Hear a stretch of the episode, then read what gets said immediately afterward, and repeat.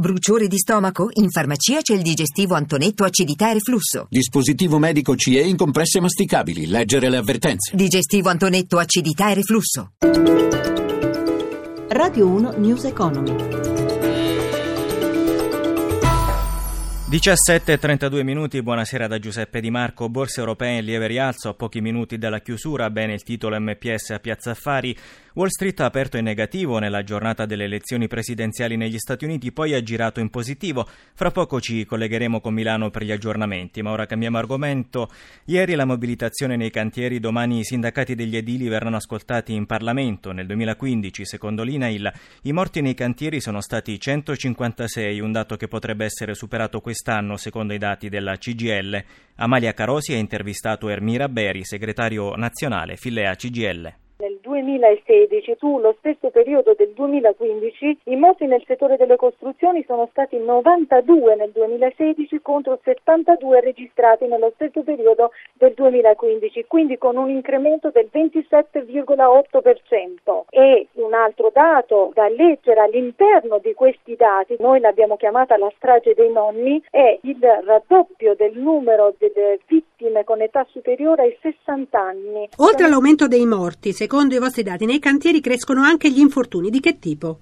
Crescono in generale gli infortuni da quelli più leggeri a quelli più pesanti, ma denunciamo anche un altro fenomeno che è quello di non denunciare magari l'infortunio leggero, ma di passare direttamente a una malattia, cioè spesso e volentieri i lavoratori non denunciano l'infortunio, ma si mettono in malattia. In commissione parlamentare voi sindacati presenterete un documento su cosa? Chiediamo tra l'altro di rafforzare i controlli e le sanzioni in materia di sicurezza sul lavoro perché dai dati in nostro possesso le pratiche definite irregolari sono in aumento dai controlli nei cantieri e quindi ecco perché noi chiediamo di aumentare invece i controlli e aumentare le sanzioni per chi non rispetta eh, il decreto legislativo 81 per capirci.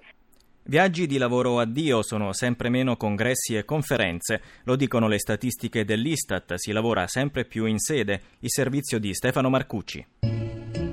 L'anno scorso ho passato 322 giorni in viaggio. Come succede al personaggio interpretato da George Clooney in un film di qualche tempo fa a cui il capo propone di farla finita con la vita da viaggiatore per svolgere il suo lavoro interamente via internet. Il nostro budget di viaggio spropositato si è ridotto dell'85%. Anche gli italiani viaggiano sempre meno per lavoro, un po' grazie alle nuove tecnologie, un po' per abbattere i costi di aerei, pranzi e hotel, le aziende hanno dato un taglio alle trasferte dei propri dipendenti. Le compagnie preferiscono le conference call alle riunioni con presenza fisica degli interessati. A dirlo è l'Istat, portando a riprova statistiche vere e proprie. In un anno tra il 2014 e il 2015 i viaggi di lavoro sono diminuiti del 15%, quasi una trasferta su sei cancellata. Nel dettaglio le partecipazioni a seminari e conferenze fuori sede scendono del 40%, le riunioni d'affari sono più che dimezzate, l'aggiornamento e le fiere sono state tagliate di oltre il 60%, resistono solo i viaggi di rappresentanza, in fondo è un effetto della globalizzazione e le docenze che vengono solo leggermente limate. Insomma, le aziende affrontano i costi del viaggio di lavoro solo se necessario, per il resto, come nel film di Clooney, c'è il web. Un signore si siede in una sala conferenze e il nostro server invia la seduta a uno dei nostri tecnici di fine rapporto.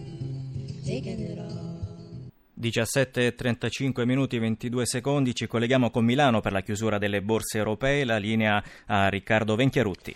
Girano in positivo sul finale di seduta i listini europei al traino dei mercati americani che attendono l'esito del voto presidenziale. Milano sta per chiudere col Fuzzi Miba più 0,31%, Londra invece ha chiuso a più 0,53%, Francoforte più 0,24%, Parigi più 0,33%, oltreoceano il Dow Jones sale dello 0,43% e il Nasdaq dello 0,37%. 7%. Eh, Sul listino di Piazza Fari un'altra giornata sugli scudi per Montepaschi che ha guadagnato il 5,5%, miglior titolo del listino principale dopo Azimut, salita del 7,65%. Male al contrario le banche popolari con Popolare di Milano e Banco Popolare in flessione del 2,5%. Poco mosso lo spread a 155 punti base, il cambio euro-dollaro in attesa del risultato elettorale resta fermo intorno a quota 1,10,5 a chiuso chiuso proprio in questo istante Milano, più 0,48% il Fuzimib. Grazie a Riccardo Venchiarutti è tutto. News Economy torna domani alle 11.32 per ascoltare questa puntata www.newseconomy.rai.it. In regia Mauro Zaninotto da Giuseppe Di Marco. Buon proseguimento di ascolto con i programmi di Radio 1. Radio 1 News Economy.